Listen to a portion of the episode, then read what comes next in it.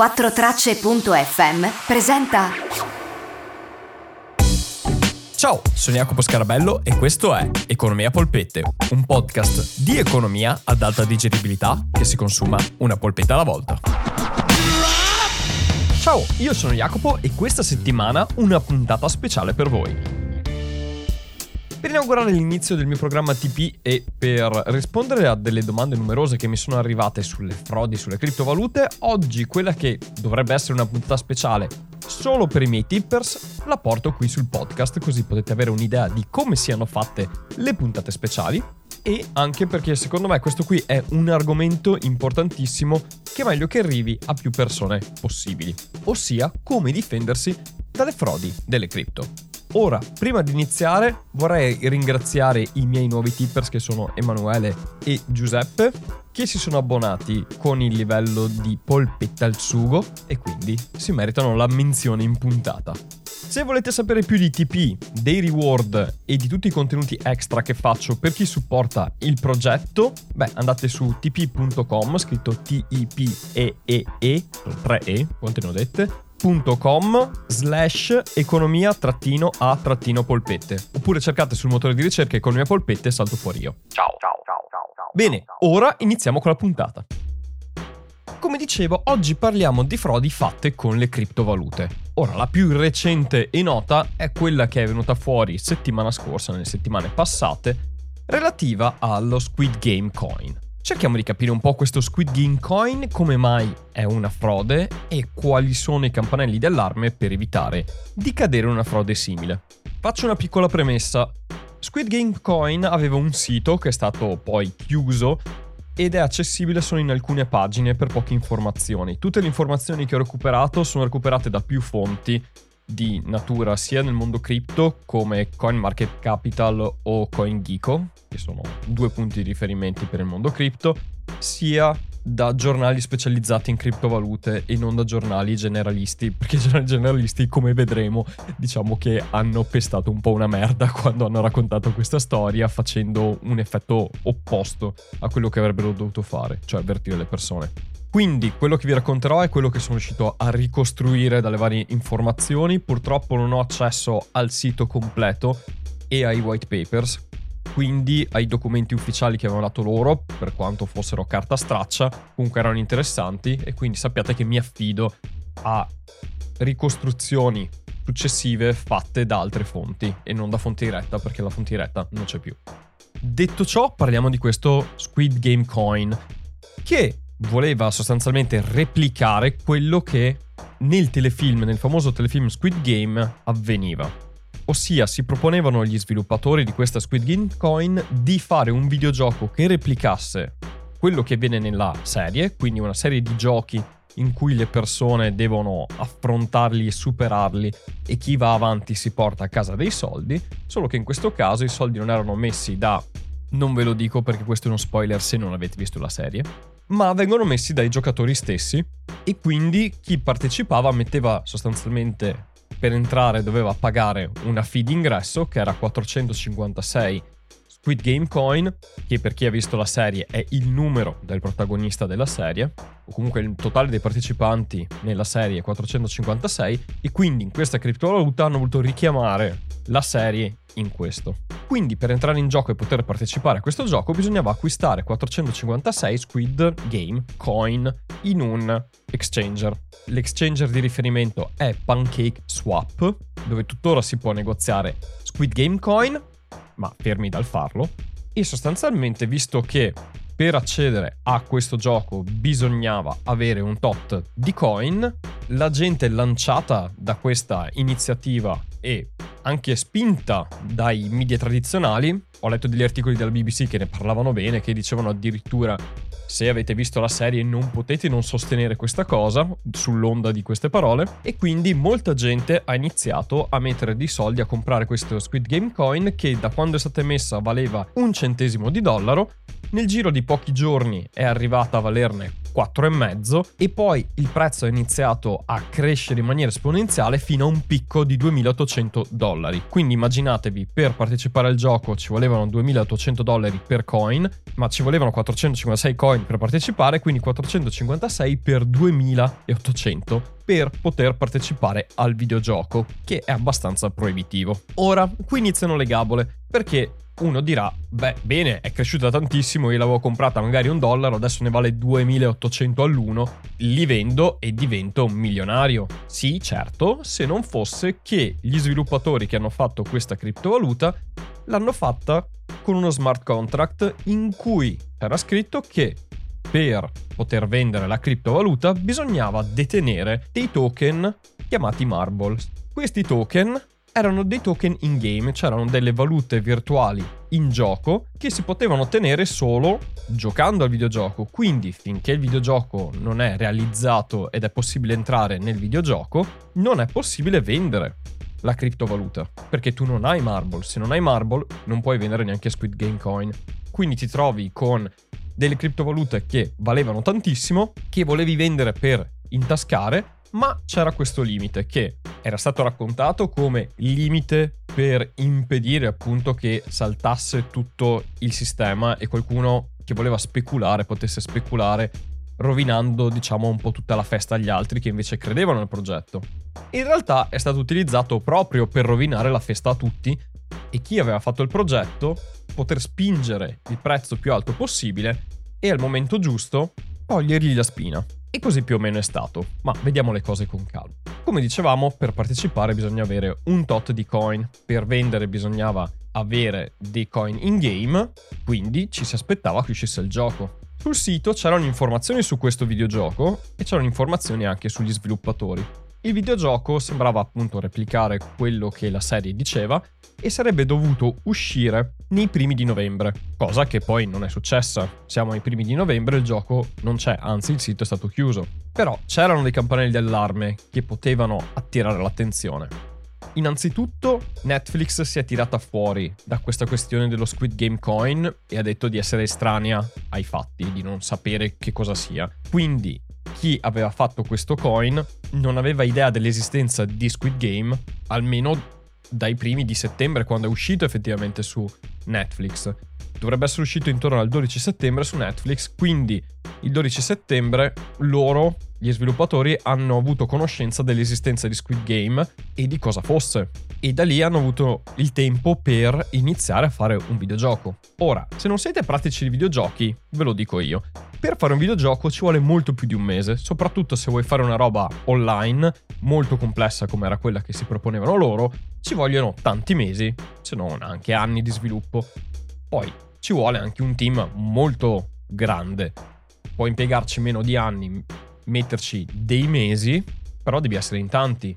Il team elencato all'interno del sito era composto da sei persone, se non ricordo male, che millantavano di aver studiato in determinate università e di aver avuto a che fare con Netflix nella loro carriera. Solo che se si andava a cercare i nomi di quelle persone su Google, non compariva niente di legato a Netflix o a sviluppatori. In particolare il CEO di questo progetto, che diceva di essere stato un dipendente Netflix, non compariva minimamente neanche su LinkedIn. E se tu non sei neanche su LinkedIn, oggigiorno non esisti, o meglio, non sei affidabile. Se tu dici di essere qualcuno su LinkedIn, non ci sei e non hai quella posizione là, qualche domanda me la farei, insomma.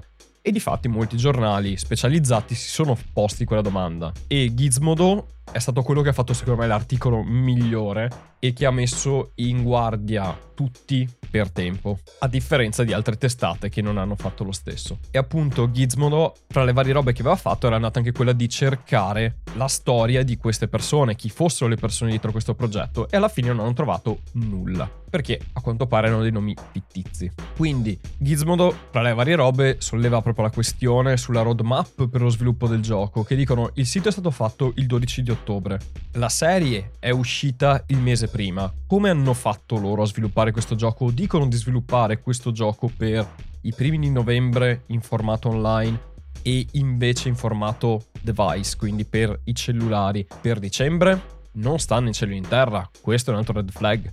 Poi quando voi volete valutare una criptovaluta, ogni criptovaluta che propone il suo progetto ha una parte dedicata ai white papers. Cosa sono i white papers? Sono dei documenti fatti dagli sviluppatori, da chi fa questo progetto, in cui vi spiega in cosa consiste il progetto, qual è la politica monetaria, cioè come le monete vengono generate, gestite e come il loro valore insomma viene gestito nel tempo, se sono a emissione infinita o se hanno un limite, che cos'è che genera queste monete, come vengono distribuite, chi detiene quelle monete, che tipo di diritto di voto hanno quelle monete all'interno della criptovaluta e, e, della blockchain, perché poi in molte criptovalute le monete danno un diritto di voto per decidere come cambiare o non cambiare l'algoritmo quindi tutte queste informazioni vanno dentro i white paper. Gizmodo legge i white papers e cosa trova? Trova che sono scritti malissimo in un inglese pessimo e sono il campanello d'allarme finale poi è come vi dicevo la questione che non poteva essere venduta la criptovaluta se non si avevano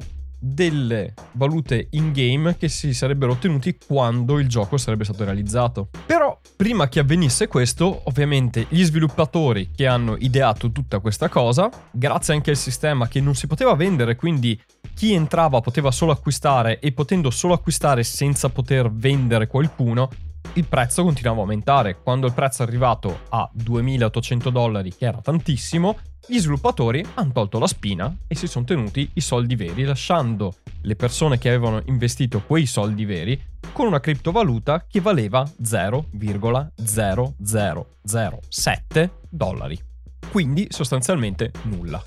Ora, Squid Game Coin è ancora quotata su PancakeSwap e a quanto pare, anche se non mi è molto chiaro perché non ne ho provato e non ho riferimenti diretti di chi è riuscito a farlo, è possibile venderla e quindi adesso è possibile negoziarla. A quanto pare su PancakeSwap hanno dato la possibilità di comprare e vendere, quindi è negoziabile. Su CoinMarketCap c'è un'avvertenza che dice ad oggi questa valuta è negoziabile, però è meramente speculativa perché tutto quello che era la sottostante, cioè il videogioco e tutto questo play to earn e company non esiste più, quindi se voi comprate e vendete non è altro che mera speculazione. La blockchain sta andando avanti con il suo algoritmo in autonomia, perché è basata sulla blockchain comunque di Binance che è lì e può andare avanti, però non c'è nulla di sottostante. È sostanzialmente un meme coin, quindi una criptovaluta che è diventata un meme. Fine. Quindi altamente speculativa e altamente rischiosa, state attenti. Quindi si può chi è dentro a quanto pare sta cercando in qualche modo di recuperare i suoi soldi. La stessa Binance sta cercando di recuperare i soldi che sono stati rubati e di capire dove sono andate a finire chi fossero le persone dietro. Purtroppo hanno utilizzato un sistema chiamato Tornado Cash che ha reso impossibile rintracciare le cose, o perlomeno per ora è veramente difficile rintracciare queste persone. Ora, passiamo ai red flag. Come identificare una frode come evitare di finire dentro una frode. Prima cosa, quando un progetto criptovaluta viene presentato deve essere il più chiaro possibile. Perché? Ve lo dico e lo sottolineo più volte, quando qualcuno vi propone un progetto, è lui che deve fare la fatica di comunicare nel modo più chiaro possibile quello che è il progetto e quello che guadagnate voi e la sicurezza che c'è in quel progetto non deve essere una fatica vostra quella di recuperare informazioni, cercare di capire di che cosa stanno parlando e mettere del significato che non vi è stato detto, ma per giustificare quello che stanno facendo. È un loro lavoro, è il loro lavoro quello di comunicare a voi il loro progetto. Voi dovete investire e loro devono rassicurare voi, non il contrario. Detto ciò, dovete anche voi fare i cosiddetti homework, i vostri compiti a casa, ossia verificare varie cose. E cosa dovete verificare? Innanzitutto la documentazione che vi danno sia attendibile, c'è scritto in un inglese, per il solito in inglese, decente, corretto, andatevi a cercare e verificare che le persone che fanno parte del progetto esistano veramente e abbiano il curriculum che dico di avere, quindi cercate online chi siano quelle persone, se sono menzionate da altre parti e qual è il loro curriculum, se sono su LinkedIn, se è vero che hanno lavorato per quelle aziende che dicono di aver lavorato. Nei white papers dovrebbe esserci anche la distribuzione del token, cioè quanto è in mano agli sviluppatori e quanto viene dato al mercato. Se la percentuale è molto elevata, vuol dire che loro hanno possibilità di manipolare la criptovaluta, quindi non è veramente decentralizzata, è in mano loro e voi potete partecipare parzialmente. Quindi quello è un altro campanello d'allarme. Cercate se ci sono audit su quella criptovaluta indipendenti, cioè se ci sono delle persone terze che hanno fatto una review di quella criptovaluta e vedete qual è la loro opinione, cosa hanno flaggato, cosa hanno notato che non va bene.